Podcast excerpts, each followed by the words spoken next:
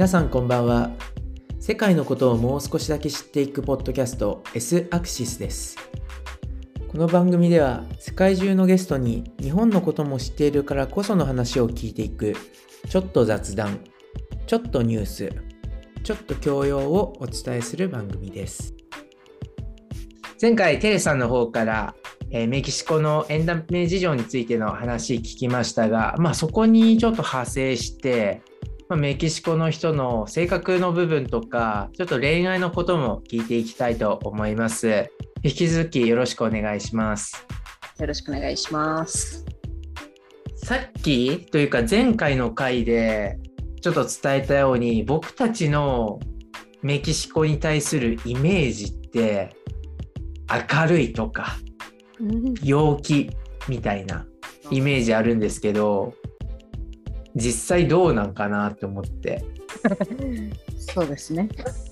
まあもちろんねこれってその一人一人全員パーソナリティは違うからもちろん陽気な人もいれば、うん、あの静かな人もいるとは思うんだけど全体的に見てそう日本に住んでた時世界今戻ってこう比べてどうです？そうですね。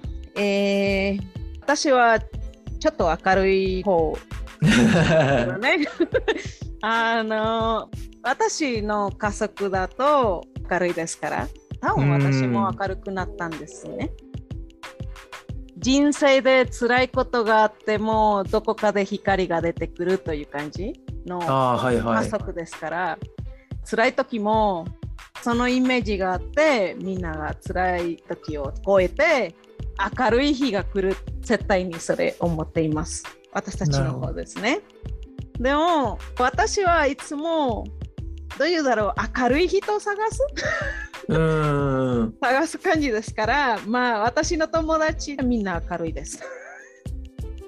こうまあ日本語で言うと「ルイは友を呼ぶ」じゃないけどやっぱフィーリングが合う人たちと一緒に集まっていくみたいなことが起こってるってことかな。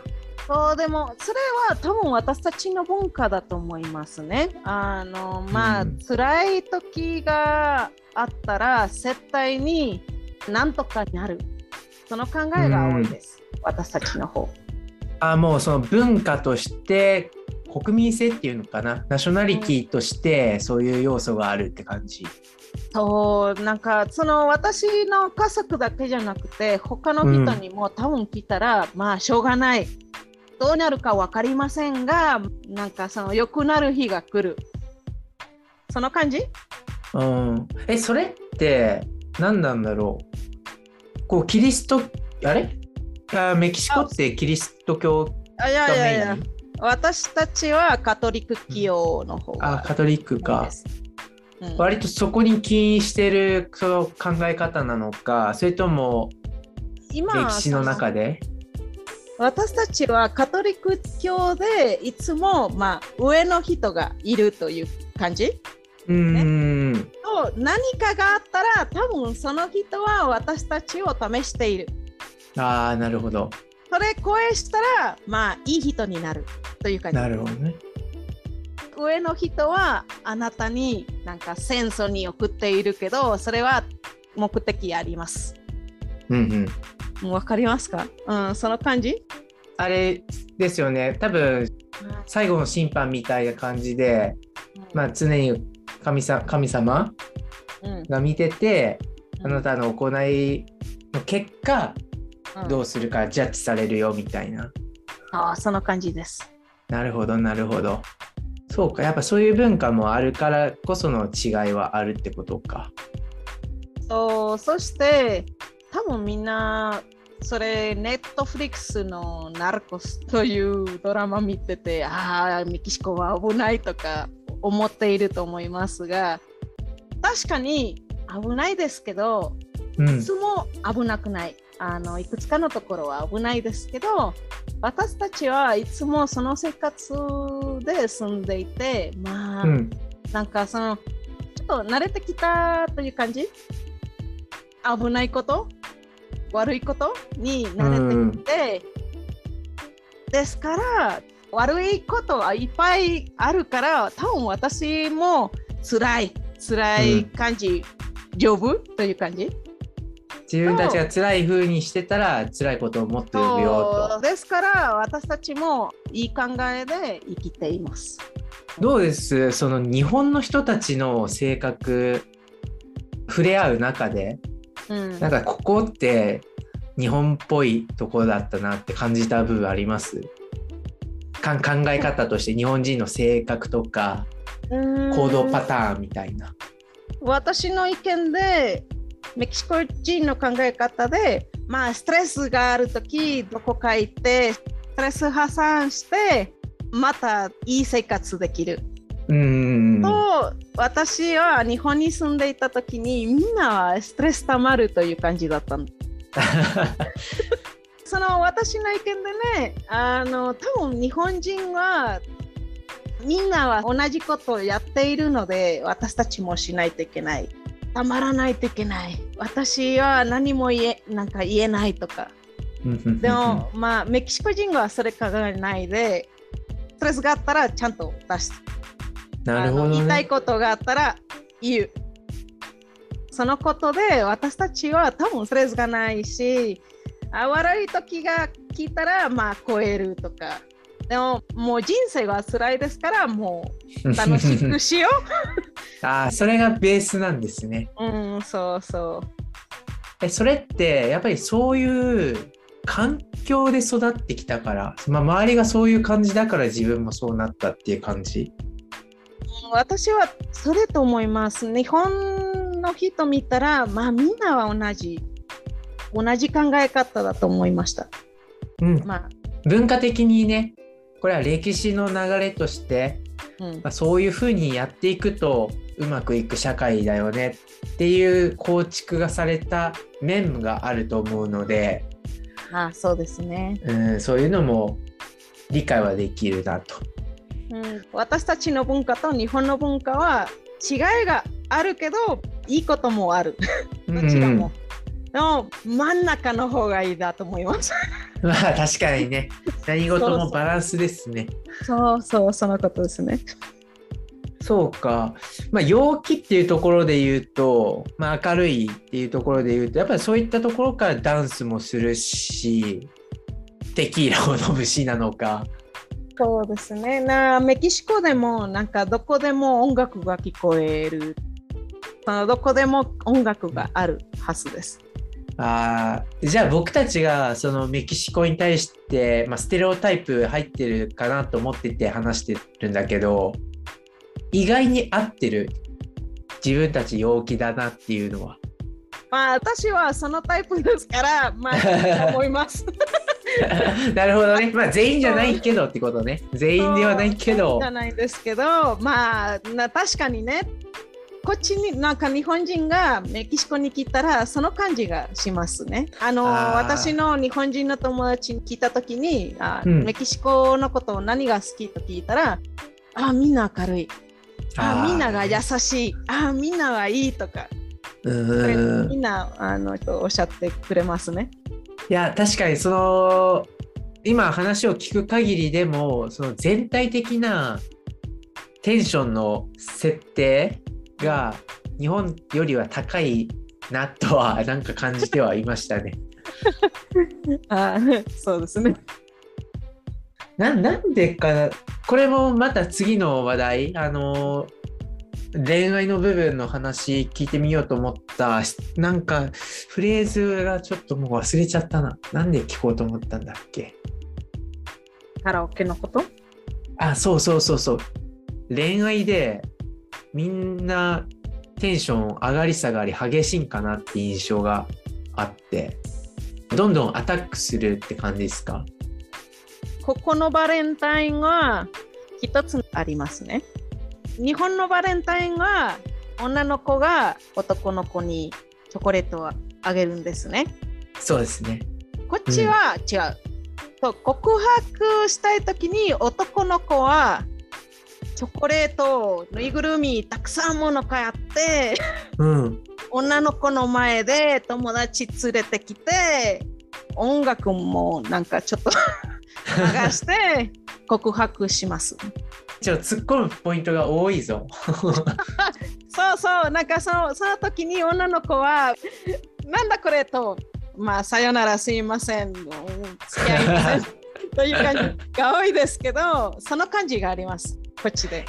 えまず告白するときに渡すもんなんだ。あの日本だとうん。女の子から男の子って例えば、まあ、義理チョコっていう言葉があるように。あの友達にどんどんあげるじゃないですか、うん。とか仕事だったら上司とかボスとか同僚、うん。でも告白する時に渡すうん、のがちょっとまず驚きですね。そう。そのチョコもありますね。あの、義理チョコじゃなくて、私たちは義理チョコということは分かりません、とりあえず。チョコは友達にあげるという感じもあります。一応そういうその文化というかそういうカルチャーもあるんですね。あ、うん、それは多分アメリカから？あーアメリカか。だから友達にあげるチョコもあるけどその伝統的っていうほど古いのかはよくわからないですけどね。まあこうスタンダードなやり方としては告白する時にってことか。そう告白の日だと思います。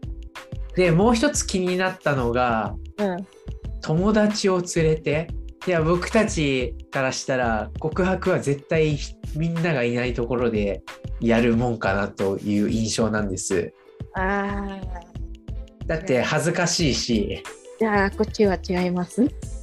あの、マリアッチしていますか？わかんないですね。のドラマ？いやいや映こ、こっちの伝統的な音楽のバンド画とママリいうのは、アッチ？うん、マリアッチね。多分日本人がよく持っているにメキシコの服？その持っててえポンチョみたいな？あちょっといくつかの人が持っていますが多分インターネットで後で調べてみたらちょっとおしゃれなタイプの。ああ音楽とかするときによくあのスーツにうん、の大きなハットですね。そうそうそう。骸骨とかがつけててソンブレ。はいはいはいはい。そのマリアッチを要約してとその女の人のうちまでそのバンドが連れて行って 普通は男の人はそのうちの前で歌ってて、うん。マリアッチと一緒に。へえ。歌ってて告白する。いやすごいですね。なんかもう祭りみたいな感じですね。そうなんかみんななんかみんな分かってほしいですから。あそれはん何なんですか？やっぱ見てほしいんですか？その周りの人に私たちは誰かの誕生日ああなんとか誰かの告白あをしていますがだだですから誰も見ないという感じですけどまあうの、ん。まあなるほどね。思いますね。じゃあちょっとそういうバレンタインデー抜きにして例えば日本の人ってまあ漫画の世界で言うとなんだろう体育館の裏に呼び出して誰もいないところで告白するっていうのはちょっと変な感覚？ここにもそのタイプの人がいるんですけどあんまり？どちらかというとみんなの前でやる？そうこっちの方は多分みんななんかレストランとの中でとかあーなんかそういう映像見たことあるな。広場の真ん中でとかえー、すごいオープンなんですね。そうそう私たちの方はもう愛がありますみんなしいですあそういう考え方か。でも私はまあその恋愛のことはあんまり気にならないんですから、まあ私は他の人を見ることで 私の意見です。まあそういう風にやってる人もいるよと。そうです。それはよく見ることができますね。なるほど。やっぱそういうのも含めてメキシコって情熱がある国というか、あれ情熱はスペインだったのかな。まあなんかそのアグレッシブだなって思うそうですね。ゆえんなんだろうなと。それがあると思います。なるほど。ファッションが多い。ファッション多いですよね。恋愛の駆け引きっていうよりは押して押して押してみたいな。漫画を読んでとかでもいいですけど日本の恋愛と、えーメキシコの恋愛ってここ全然違うなっていうのってあったりします？こっちの方はよく愛しますとか、ああやっぱ言葉か。うん日本で大好きぐらいですね。でも私たちは好きというとあのそんなに好きじゃないという感じだから 愛しますという言葉は絶対に必要です。はい。そうなん日本はねなんでなんで言わなくなったんでしょうね逆に。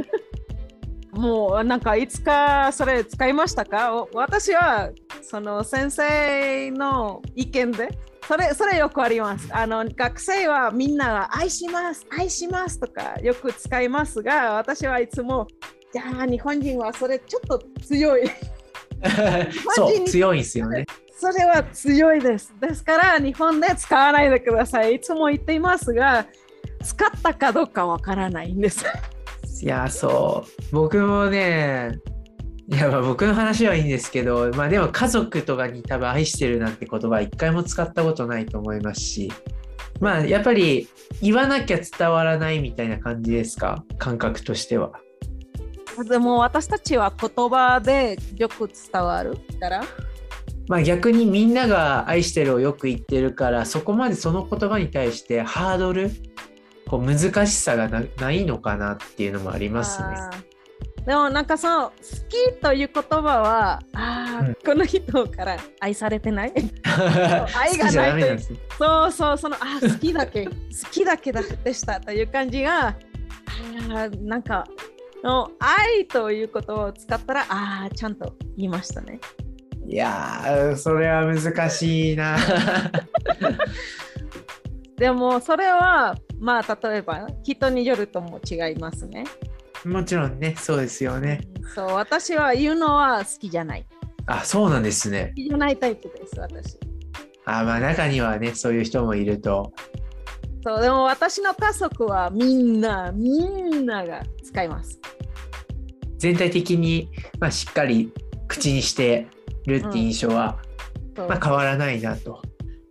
まあ僕にとっては多分好きっていう言葉が大好きぐらいの 言葉の重みなんであちゃんとねその辺を理解してもらえるように努力します。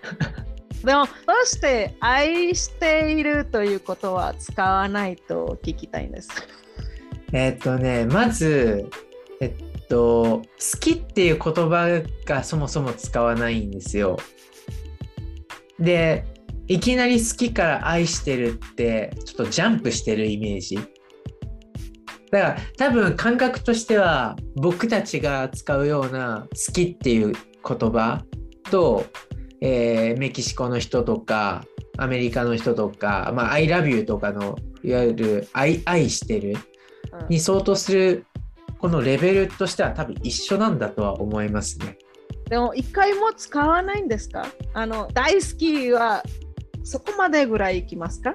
大好きとか愛してるはまああの彼氏彼女の関係でうん使う人はおおると思います。僕も別に使ったことはあるんで。あいやでもそう考えたら使うのか。難しいな。好き。例えばねあのその好きという言葉の漫画の翻訳ちょっと戻りますがおそのお。ことにも問題がありました。例えば。今漫画のお名前は覚えていませんが一つのフレーズでうん。日本語で書いてあったのは大好きです。と翻訳した人はあのその私たちの好きのぐらい？のレベルに書きましたね。メグスタスとか。なるほど、あなるほど。愛じゃなかったんですね。はい。その漫画のファンたちはめっちゃ怒ってて、本当に怒ってて、どうして愛していると書かなかったんですか？そのぐらいのあの大切な言葉です。まあそうですね。言葉の重みがね、ありますもんね。やっぱ翻訳する時って。そうそのこともありますね。いや難しいですね。この感覚の違いっていうのは。そうか。ちょっと僕もこれからあの積極的に愛してるの言葉を使おうっていうのをメキシコから学びました はい、問題があったら私じゃなかったんですね。何かうまくいかなかったらちょっと多分メキシコからまた距離取ると思うんですけど。い やいやしないでください。はい。では、テレさん、今回2回にわたってあのいろんな話聞かせてくれてありがとうございました。ちょっと掘れば掘るほどどんどんどんどん話が出てくるんでまた機会があればよろしくお願いします。はい、よろしくお願いします。もちろんもう一回お願いします。ぜひぜひお願いします。では、さようなら。はい、バイバイ。